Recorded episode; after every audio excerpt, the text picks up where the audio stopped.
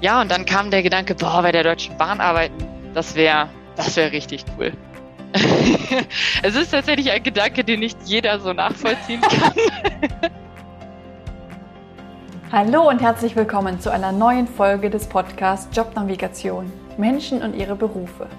Mein Name ist Anni Nürnberg und jeden Montag stelle ich dir einen neuen Beruf vor und einen Menschen, der diesen ausübt. Die Deutsche Bahn. Damit verbinden die meisten Menschen Verspätungen, Rumstehen am Bahnsteig und Ärger. Dass dahinter auch ein riesiges Unternehmen mit spannenden Möglichkeiten für viele Fachbereiche steht, daran denken viele Berufseinsteiger erstmal nicht. Mein heutiger Gast Anna jedoch wollte unbedingt bei der Bahn arbeiten und hat es auch geschafft. Was macht sie dort? Wie ist sie in diesen Konzern hineingekommen?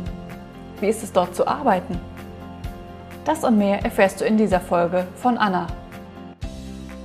Ich freue mich heute, die Anna im Podcast zu Gast zu haben. Anna, du bist für mich in mehrerer Hinsicht ein sehr spannender Gast für diesen Podcast. Einerseits bist du ziemlich cool und gleichzeitig ein Doktor der Mathematik. Die Kombination muss man erstmal hinkriegen. Und du bist, wie ich finde, auf eine sehr spannende Art zu deinem Job gekommen. Dazu werden wir gleich was hören. Also erstmal herzlich willkommen und schön, dass du da bist. Vielen, vielen Dank, Anni, äh, und danke, dass ich auch da sein darf. ja, erzähl doch erstmal, wie bist du denn überhaupt darauf gekommen, als coole Person Mathematik zu studieren? Wie kommt man auf die Idee? Sagt die Physikerin, ne? Ja. ähm, tatsächlich habe ich ursprünglich ja gar nicht angefangen mit dem Studium der Mathematik, sondern mit Physik. Und das war im letzten Schuljahr in der Schulzeit noch so, dass ich mich gar nicht entscheiden konnte, was ich machen möchte. Und ähm, irgendwann relativ faul, muss man tatsächlich sagen, gesagt habe, okay, ich schränke es dann einfach auf ein Schulfach ein. Davon gibt es nicht so viele. Und ich habe Physik in der Schule total gerne gemacht und ähm, auch gedacht, da gibt es noch viel, was ich lernen kann und habe mich dann einfach für Physik eingeschrieben. Und ähm, habe dann aber relativ schnell feststellen dürfen müssen, dass ich weder besonders begabt bin in Physik, noch dass es mich besonders interessiert. Hatte aber im ersten Semester auch schon Mathematikveranstaltungen. Und die haben mich total begeistert. Mhm. Und äh, habe mich dann nach dem ersten Semester entschieden zu wechseln und bin so dann zur Mathematik gekommen. Krass, Mathe fand ich immer am schlimmsten im Physikstudium. ich fand Experimentalphysik immer furchtbar. Ich habe einfach nicht verstanden, wie die Dinge da funktionieren. Krass, wie unterschiedlich das wahrgenommen werden kann. Und wie war das Studium für dich? Also, das deinen Erwartungen entsprochen? Ja, total. Also ich bin in Mathematik dann wirklich aufgegangen. Ähm, ich hatte aus dem Physikstudium schon einige Learnings mitgenommen, die mir total geholfen haben. Also man äh, merkt es ja in vielen Studiengängen ganz stark, auch in den naturwissenschaftlichen, glaube ich, ähm, dass man eine sehr hohe Frustrationstoleranz braucht, weil man viele Dinge einfach auf Anhieb nicht versteht. Also ich meine, du wirst es wahrscheinlich auch kennen, man sitzt in Vorlesungen und ist auf einmal komplett abgehängt das ist gerade, wenn man aus der Schule kommt, die für die meisten dann ja doch ein gutes Stück einfacher war, sehr, sehr schwierig zu akzeptieren und damit umzugehen. Und das ist was, was ich im Physikstudium ganz am Anfang natürlich dann schon gelernt hatte, nachdem ich das erste Semester da absolviert hatte, was dann in der Mathematik ähm, mich nicht mehr so sehr abgeschreckt hat. Das heißt, ich konnte damit dann ganz gut umgehen und habe, wie gesagt, bis zum Ende auch des Studiums das wahnsinnig gerne gemacht. Mhm. Und du hast ja dann sogar promoviert. Genau, ja, genau. Also ich kann sogar sagen, bis zum Ende der Promotion habe ich es sehr gerne gemacht. Ja. Wie kam es dann zu der Promotion? Wie hast du dich dafür entschieden? Ähm, tatsächlich waren die Gedanken schon relativ früh da, so um die Zeit, zu der ich meine Bachelorarbeit geschrieben habe. Da hat man ja das erste Mal dann ein bisschen mehr Kontakt zum tatsächlichen wissenschaftlichen Arbeiten, beschäftigt sich länger mit einem Thema, auch eigenständiger mit einem Thema. Und das hat mir total viel Spaß gemacht. Und auch an dem Lehrstuhl, an dem ich war, bei dem Professor, bei dem ich die Bachelorarbeit geschrieben habe, hat mir das total viel Spaß gemacht, sodass ich letztendlich dann sogar für Masterarbeit und für die Promotion äh, am selben Lehrstuhl und beim selben Professor geblieben bin. Und genau, hatte im Wesentlichen die ersten Gedanken bei der Bachelorarbeit und habe dann, als es ums Masterarbeitsthema ging, direkt schon mal angesprochen, ob man da in eine Richtung gehen kann, in der man dann später auch promovieren kann. Ja. Und das war gut. Ja, absolut. Genau, also das hat äh, total Spaß gemacht. Die Promotionszeit habe ich auch sehr genossen. Ähm, es ist so ein bisschen ein weicher Übergang vom Studium in die Arbeitswelt, Zumindest ja. bei mir war das so. Promotionen unterscheiden sich ja sehr, sehr stark ähm, von natürlich Promotion zu Promotion, aber auch von Fachgebiet zu Fachgebiet und ähm, Bereich zu Bereich. Bei mir war das total angenehm, weil ich zum einen weiterhin Mathematik machen konnte, sehr gut unterstützt und angeleitet durch meinen Chef und zum anderen aber auch ganz viele andere Dinge kennenlernen konnte. Also unterstützende Lehre, eigenständige Lehre an der Universität und auch an Fachhochschulen, Projektmanagement, Einblicke, die ersten. Da habe ich einfach sehr viel lernen können. Mhm. Wie lange hast du promoviert? Ich habe Januar 2016 angefangen, promoviert dann im Juli 2019, also dreieinhalb Jahre promoviert und war dann noch bis Ende April 2020 an der Uni, um verschiedenste Themen noch zu beenden. Also Lehrveranstaltungen, Projekte, Betreuung von Abschlussarbeiten. Genau, also war ich insgesamt viereinhalb Jahre dann nochmal an der Uni. Okay. Ja, ist ja auch für Mathematik dann eher eine schnelle Promotion, oder? Es ist sehr unterschiedlich. Ich würde sagen, unter drei Jahren promovieren wenige. Mhm. Die ganzen sechs reizen nach meiner Erfahrung aber auch weniger aus. Mhm. Ähm, es kommt, glaube ich, sehr auf die Umstände an. Also bei mir war es so, dass ich auch in einem Graduiertenkolleg war. Das heißt, mein Lehranteil war ein bisschen geringer, als es in anderen Fällen der Fall ist. Das heißt, ich hatte auch ein bisschen mehr Zeit, mich dann auf die Promotion zu fokussieren. Ähm, und das macht natürlich auch schon mal was aus. Ja. Würdest du jetzt im Nachhinein sagen, dass die Promotion dir was gebracht hat? Absolut. Ähm, ich glaube, man muss es aus verschiedenen Perspektiven betrachten. Karrieretechnisch würde ich sagen eher nein. Ich denke, wenn ich die viereinhalb Jahre genutzt hätte und direkt in die Wirtschaft gegangen wäre, hätte ich wahrscheinlich schneller mehr relevante Dinge für den Karriereweg in der Wirtschaft lernen können und mich schneller auch weiterentwickeln können in die Richtung. Für mich persönlich hat es total viel genutzt. Zum einen, weil ich es halt einfach unfassbar gerne gemacht habe und die Zeit nicht mhm. missen möchte ich denke auch, dass ich mich an vielen Stellen weiterentwickelt habe, nochmal strukturierter geworden bin, nochmal eigenständiger geworden bin, auch nochmal ein bisschen mehr Selbstbewusstsein in bestimmten Bereichen entwickelt habe, was ich, glaube ich, nach dem Master so nicht gehabt hätte. Mhm. Und das sind Dinge, die mir jetzt im Beruf auch total helfen. Mhm. Also insgesamt auf jeden Fall. Es wäre aber jetzt zum Beispiel, man sagt, für den Titel für mich nicht nötig gewesen. Also zumindest bei meinem aktuellen Arbeitgeber habe ich nicht das Gefühl, dass der Titel da wirklich relevant ist. Okay. Und was hast du während des Studiums oder der Promotion gedacht, was du danach machen würdest? das ist eine sehr gute Frage. Ich glaube, wahnsinnig viel habe ich nicht darüber nachgedacht. Ähm, man schiebt es ja auch manchmal ganz gerne vor sich her. Ja, total, total. Und man hat dann ja erst den, den Bachelor drei Jahre oder wie lange man das dann machen will. Bei mir war das dann ja ein bisschen mehr mit dem Wechsel dann den Master nochmal, dann die Promotion und das sind alles so Punkte oder so Zeiträume, in denen muss man sich die Gedanken nicht machen, weil man hat ja was, was man gerade fest macht und man hat auch ein Ziel, auf das man hinarbeitet und muss eigentlich nicht hinterfragen, ob das sinnvoll ist oder was danach kommt wirklich. Das heißt, ich habe mich damit eigentlich kaum auseinandergesetzt. Dieser Gedanken, die Zukunft zu planen, kam erst seitdem ich tatsächlich dann außerhalb der Uni arbeite, weil ähm, das dann auf einmal der erste Zeitpunkt war, angestellt in einem unbefristeten Verhältnis. Man kann alles machen. Man kann bleiben, man kann gehen, man kann auch eine ganz andere Firma wählen, einen ganz anderen Job wählen. Das war, glaube ich, der erste Zeitpunkt wirklich dann, an dem ich total unorientiert war. Mhm. Ja. Okay. Wie bist du denn an diesen Job gekommen? Erzähl doch mal die Geschichte. ja, das ist ein bisschen, äh, bisschen ausgefallen, ne? Tatsächlich, hattest du ja auch am Anfang schon mal angesprochen.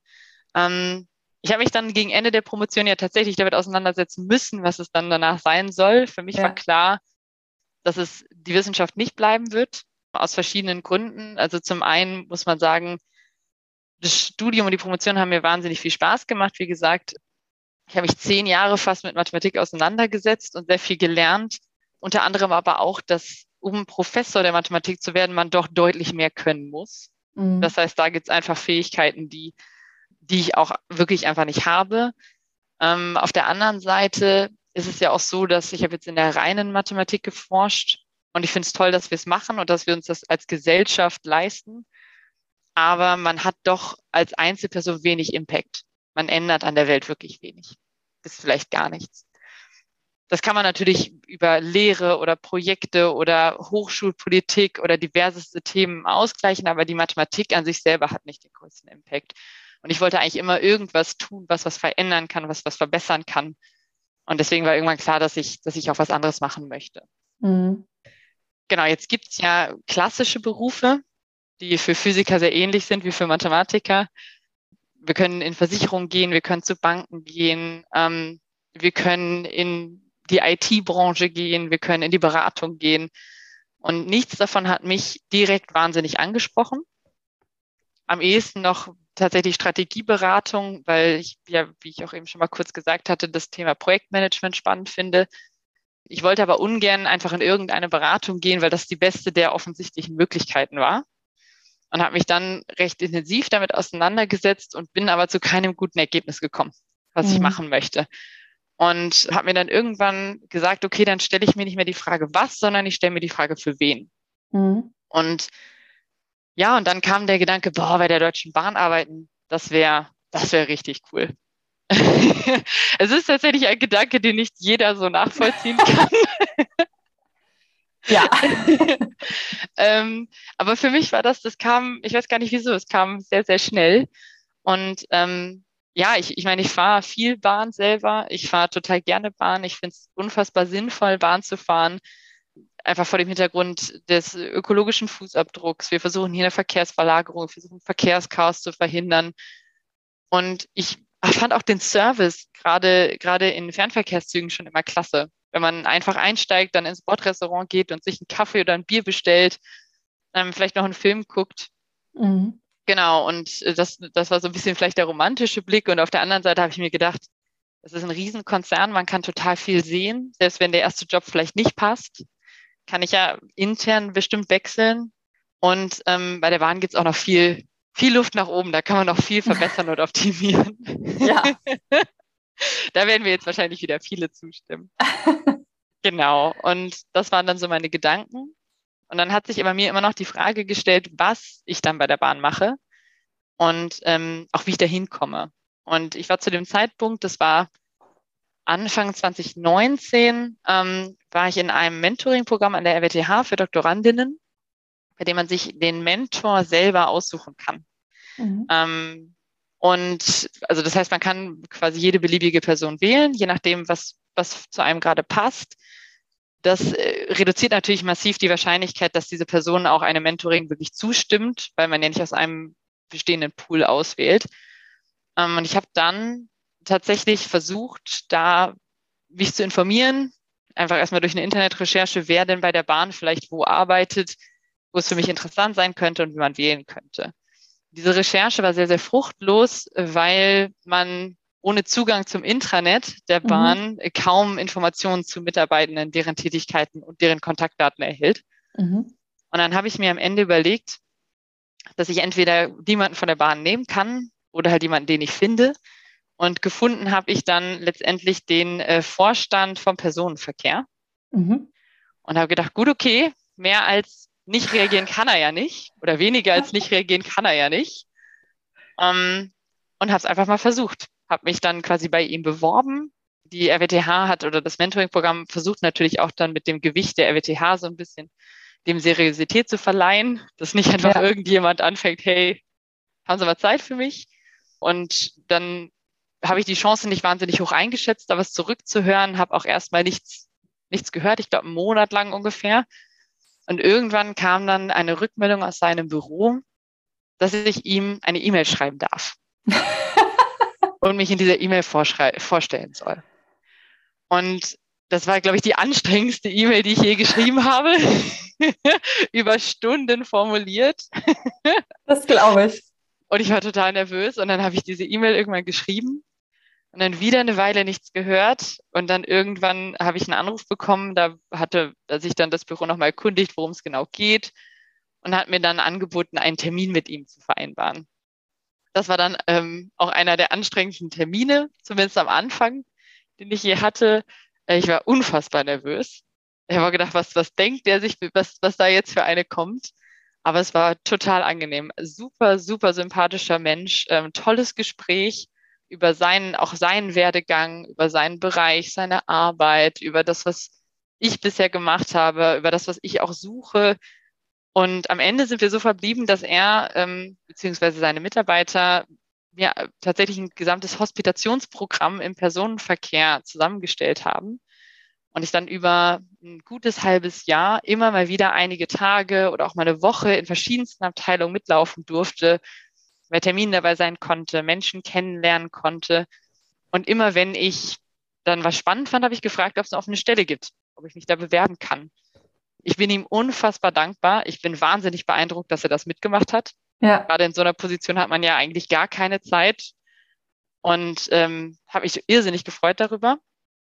Genau, eine der Stationen war die Geschäftsfeldstrategie bei DB Fernverkehr. Und da habe ich mich dann auch beworben und äh, bin jetzt seit gut anderthalb Jahren dabei. Sehr coole Geschichte. Ich finde das super. Ich finde das total inspirierend, auch für die Podcast-Hörer. Finde ich klasse. Das freut den, mich. Ich freue mich auch immer noch, dass das so gut funktioniert hat. Ja, dann den Mut zu haben, das einfach mal zu versuchen und dann funktioniert es auch noch. Klasse. Absolut. Und was ist das, was du jetzt machst? Unter dem Namen kann man sich, also konnte ich mir erstmal nicht so viel vorstellen. Was ist das?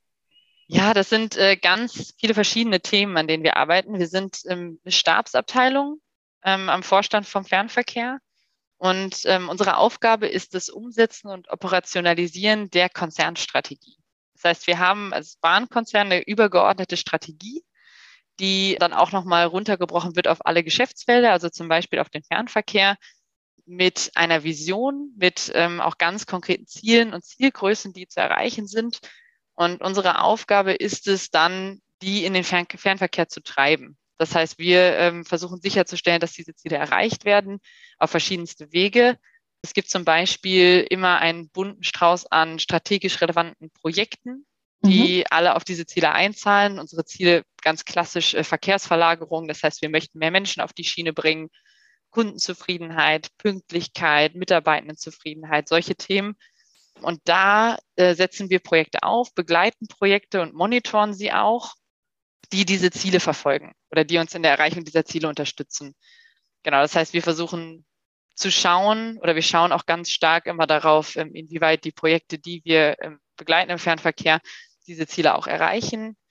Ähm, ansonsten machen wir, schauen wir, betrachten wir alle Aktivitäten eigentlich im Fernverkehr im Hinblick auf die Strategie wir sind ganz starke ähm, Schnittstellen, Brückenbauer oder Vernetzer. Das heißt, wir arbeiten mit diversen verschiedenen Abteilungen zusammen, versuchen da ähm, Wissen zu verteilen, machen auch viel interne Kommunikation, auch gemeinsam mit unserer internen Kommunikationsabteilung. Auch immer mit Hinblick auf die Strategie. Und ansonsten auch ganz viel ähm, klassische Stabstätigkeiten, die wir dann oft mit den Vorstandsbüros gemeinsam machen. Das heißt, das Vorbereiten von Vorstandsterminen, von Klausuren, wir briefen viel für Termine und machen auch eigene Analysen und Recherchen. Das aber auch oft gemeinsam mit anderen Fachbereichen zusammen. Mhm. Hört sich sehr vielfältig an. Absolut. Was sind das denn zum Beispiel für Projekte? Ja, ganz tolles Projekt, was ich jetzt auch mit ein bisschen begleiten kann, äh, nennt sich Bestellen am Platz.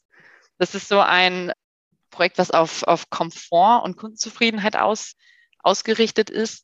Und zwar ist es so, dass man ähm, bisher schon in Fernverkehrszügen, zumindest in der ersten Klasse, am Platz Service hat. Das heißt, die Bordgastronomie kommt vorbei, nimmt Bestellung auf wie im Restaurant und bringt dir das dann auch an deinen Platz. Mhm. Du musst dafür nicht im Restaurant sitzen. Diese Funktion wurde jetzt erweitert um eine digitale Komponente, die nennt sich Bestellen am Platz und wird gerade aktuell ausgerollt auf unseren Zügen bei denen du über dein Handy ganz einfach über das ICE-Portal ähm, zum einen sehen kannst, wie die aktuelle Speisekarte auf diesem Zug ist, das heißt, welche Sachen vorhanden sind. Und äh, das geht in der ersten und zweiten Klasse und dann in der ersten Klasse auch über das Handy einfach bestellen kannst. Okay. Das ist so ein, jetzt nicht eins der größten Projekte, aber das ist so eins, was ich immer ganz schön finde, weil es so ein Komfort- und Service-Thema ist. Mhm. Andere Projekte beinhalten zum Beispiel die Modernisierung aller unserer Lounges, die wir an den Bahnhöfen zum Teil haben, und ansonsten haben wir natürlich ganz äh, klar riesengroße Projekte in der Zugbeschaffung. Weil wir ja, das ist auch wieder das Thema Verkehrsverlagerung. Wir möchten deutlich mehr Passagiere befördern. Dafür brauchen wir auf jeden Fall das Rollmaterial und ähm, da haben wir jetzt auch große Projekte. Okay. Spannend. Absolut. Es ist doch bestimmt cool, so mal äh, so hinter die Kulissen der Bahn gucken zu können, oder?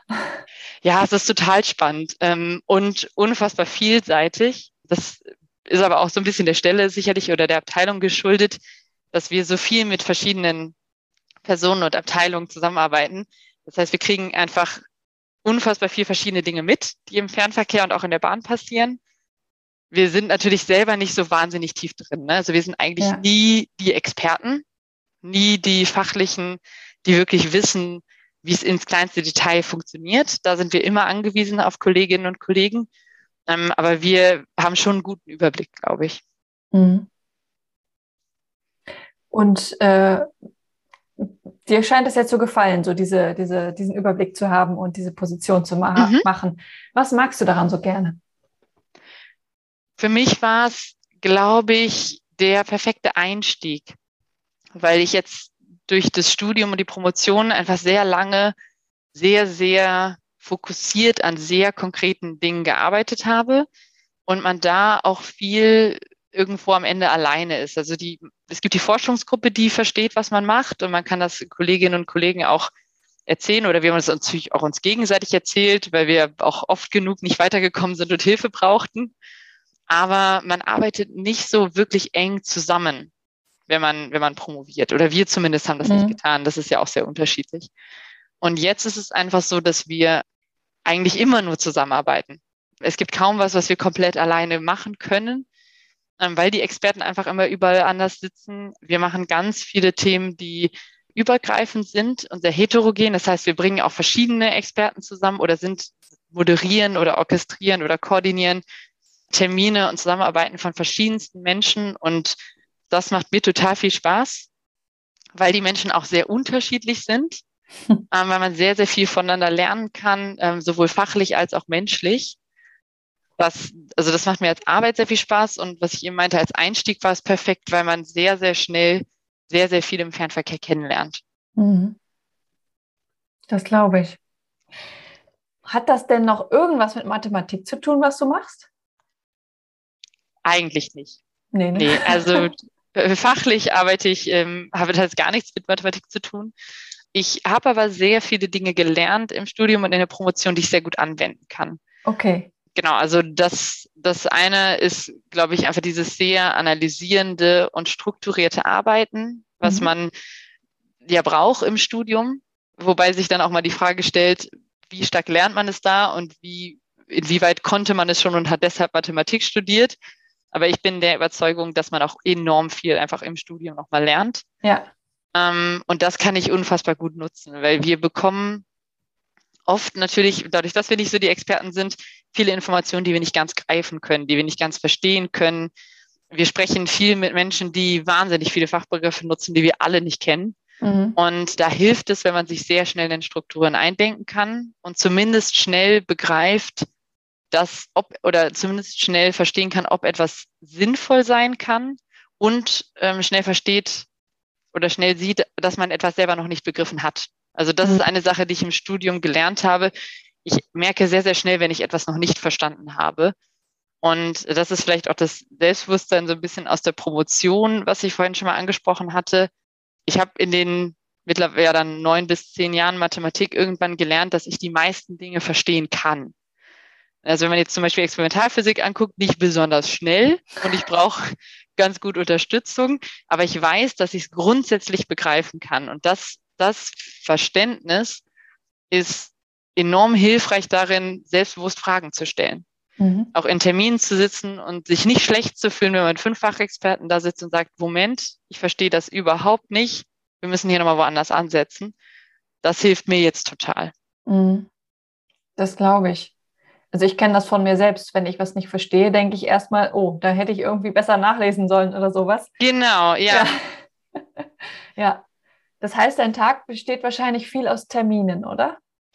Genau, also das ist eine Riesenveränderung im Gegensatz zur Promotionszeit, wo man ja sehr viel Zeit hatte, ähm, auch in Ruhe zu arbeiten. Das ist jetzt deutlich weniger so. Mhm. Ähm, der Tag ist viel mehr getrieben von Terminen und von Deadlines. Mhm. Das heißt, ich arbeite sehr, sehr viele einfach Themen quasi ab, die fertig werden müssen. Ähm, man springt viel mehr zwischen den Themen. Mhm. Ähm, das ist auch eine Herausforderung, weil man natürlich auch mal eine gewisse Zeit braucht, um in, in Themen reinzukommen. An der Stelle hilft mir aber, dass ich zum einen sehr strukturiert bin, zum anderen ein furchtbares Gedächtnis habe. Das heißt, ich muss immer sehr, sehr gut dokumentieren, weil ich sonst sowieso alles vergesse. Das hilft dann auch beim Wiederreinkommen in Themen. Genau, aber das heißt, ich würde sagen, mindestens die Hälfte meines Tages besteht eigentlich aus Terminen mittlerweile. Okay. Und die andere Hälfte? Das sind dann ähm, tatsächlich Zeiten, wo ich schaffe, entweder mich zu organisieren oder auch an Themen zu arbeiten. Das heißt, Unterlagen zu erstellen, Recherchen durchzuführen, Dinge zu koordinieren. Äh, wir haben zum Beispiel auch viele Dinge im Rahmen der Strategieumsetzung, bei denen wir immer wieder auch einfach Informationen abfragen müssen weil wir die selber bei uns nicht haben. Das heißt, solche ganz, solche Themen zum Beispiel. Mhm. Genau. Okay. Und du wohnst ja in Aachen, aber arbeitest in Frankfurt und bist ja auch eine ganze Zeit hin und her gependelt. Mhm. Aber momentan hast du erzählt, bist du hauptsächlich im Homeoffice in Aachen, richtig? Genau, also ich habe mitten in der Pandemie im Mai 2020 angefangen, bei der Bahn zu arbeiten hatte mir zu dem Zeitpunkt aber eine Wohnung gesucht in Frankfurt, weil der Gedanke war, schon vier Tage die Woche eigentlich da zu sein. Und fürs tägliche Pendeln ist es doch zu weit. Ja. Habe das dann eine Weile auch durchgezogen, aber seit einem Jahr mittlerweile habe ich die Wohnung nicht mehr, weil es sich einfach aufgrund der Situation nicht mehr gelohnt hat. Und ich fahre jetzt immer mal wieder rein, mittlerweile tatsächlich jetzt nicht mehr. Aber ich bin immer wieder reingefahren für ein, zwei Tage die Woche das ist auch ungefähr das, was die Kolleginnen und Kollegen, die in Frankfurt wohnen, gemacht haben. Ja. Weil ich an sich schon ein großer Präsenzmensch bin. Ich ähm, habe gerne Menschen um mich. Aber die aktuelle Situation lässt es eigentlich nicht zu. Das ist auch die Ansage ähm, sowohl im Konzern als auch im Fernverkehr, dass wir nach größtmöglicher, also dass wir nach, nach bester Möglichkeit von zu Hause aus arbeiten sollen. Und im Wesentlichen ist es auch eigentlich so. Das heißt, wenn ich jetzt ins Büro fahren würde, würde ich auch einfach niemanden aus der Abteilung mehr treffen. Mhm. Kannst du denn umsonst Bahn fahren? Tatsächlich. Ähm, cool.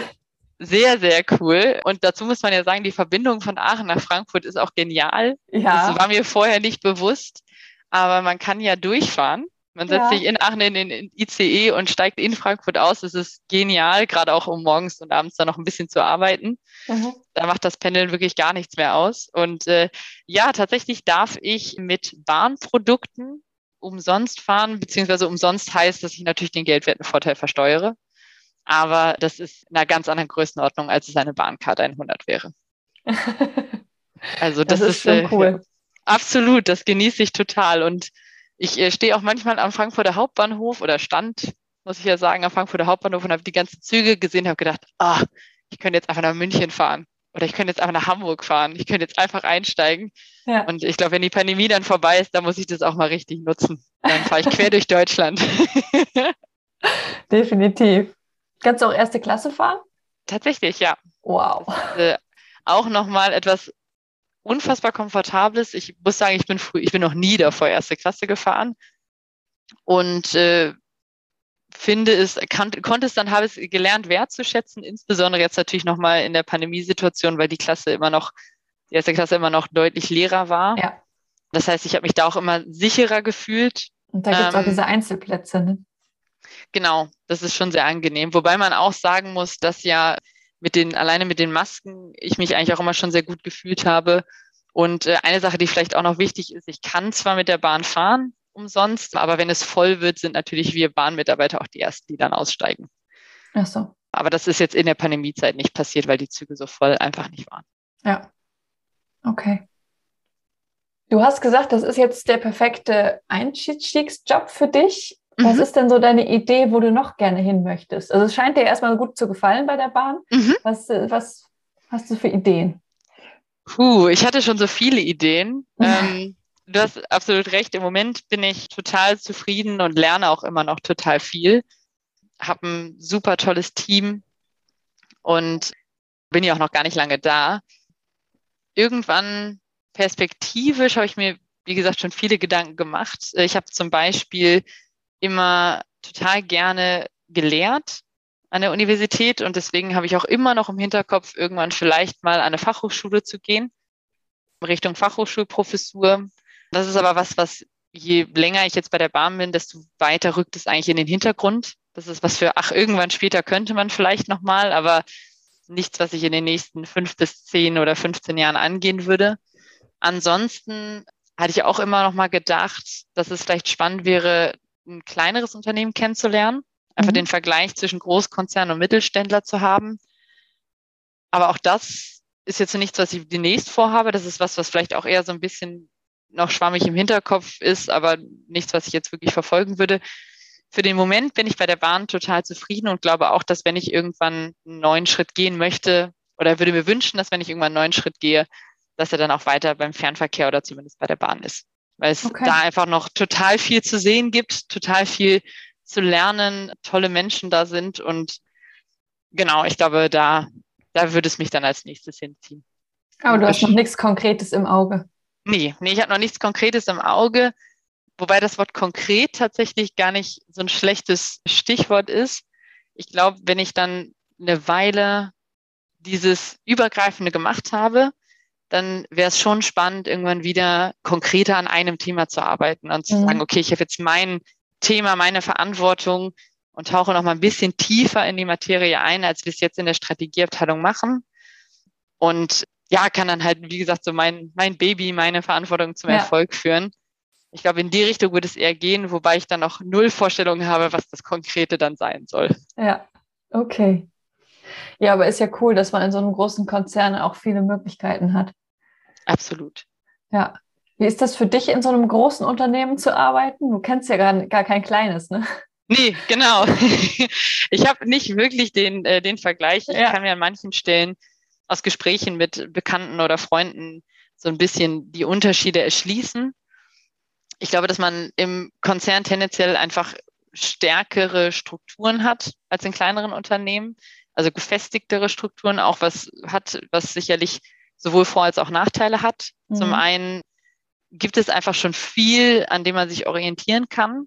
Viel, was schon standardisiert ist und was weniger aufwendig ist, was vielleicht auch schon professioneller ist als an anderen Stellen in kleineren Unternehmen. Auf der anderen Seite ist es natürlich auch starrer. Das heißt, es ist auch schwerer, etwas zu verändern. Oftmals hat es natürlich auch gute Gründe, warum Dinge schon so sind und man braucht eine gewisse Sicherheit. Das kann aber natürlich auch frustrierend sein, wenn man gerade merkt, dass es zu seinem eigenen, also dass der Prozess nicht zu den, zu den eigenen Themen passt. Und ich glaube, da muss man sich einfach, da muss man sich einfach irgendwie finden. Und für mich ist das im Moment super spannend und überhaupt nicht problematisch. Ich fühle mich total wohl. Aber ich kann auch Menschen verstehen, die sagen, nee, das ist gar nicht meins. Ich muss jetzt in ein Startup gehen. Ich mhm. muss komplett meine Kreativität ausleben und auch direkt Dinge umsetzen können. Mhm. Und das ist im Konzern natürlich nicht immer einfach. Ja. Okay. Wenn sich jetzt jemand von den Zuhörern für generell den Bereich Geschäftsfeldstrategie interessiert, was steht denn normalerweise in den Bewerbungen, was für Voraussetzungen man dafür erfüllen sollte? Also Mathematikstudium ist es ja wahrscheinlich nicht. nee, nee, tatsächlich nicht. Ich bin in unserer Strategieabteilung da die Einzige.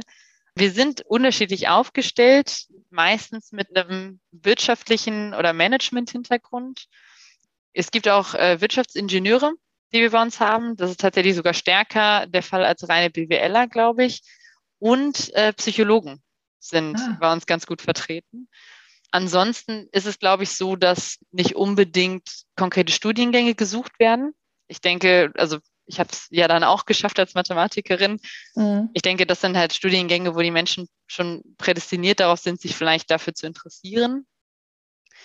Und ansonsten ist es so, was bei uns einfach total wichtig ist, ist, dass man super gut zusammenarbeitet. Wir arbeiten auch innerhalb des Teams sehr, sehr eng zusammen, oft auch zu zweit an Themen.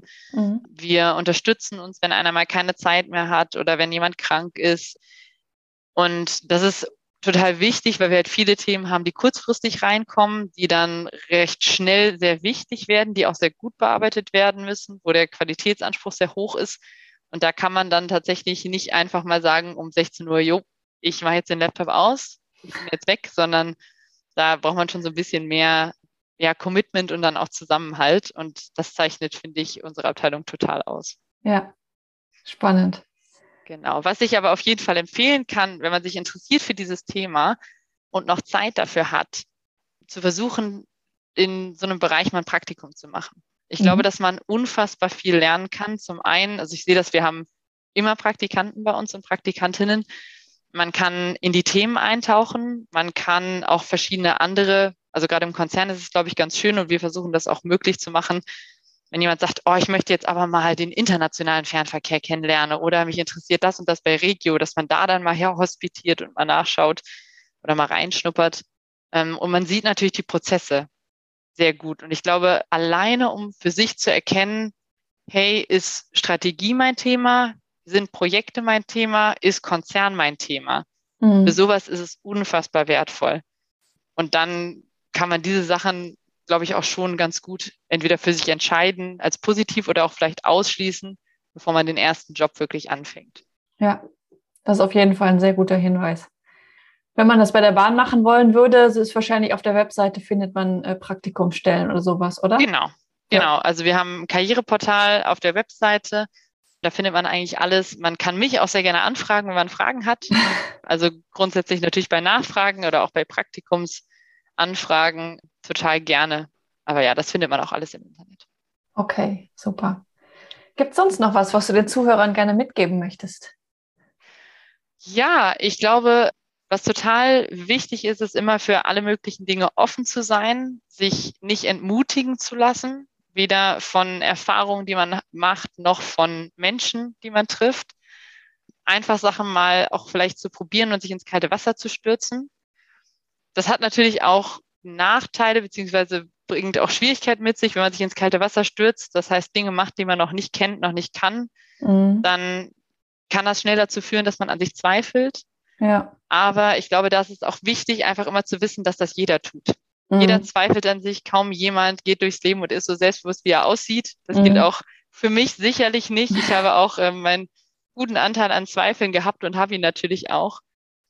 Aber wenn man versucht, einfach so viel wie möglich mal zu sehen und dabei aber auch immer noch Spaß zu haben und darauf zu achten, dass es einem dabei immer noch gut geht, dann kann man, glaube ich, ganz tolle Dinge erleben und erfahren. Super. Vielen lieben Dank für das schöne Interview. Hat mir sehr viel vielen, Spaß vielen gemacht. Vielen Dank. Ja, danke, dass du mich hier eingeladen hattest. Äh, mir hat es auch wie immer total viel Spaß gemacht, mit dir zu quatschen. Und ja, vielen Dank für die Einladung für das Interview. Sehr gerne. Das war eine weitere Folge des Podcasts Jobnavigation Menschen und ihre Berufe mit Anni Nürnberg.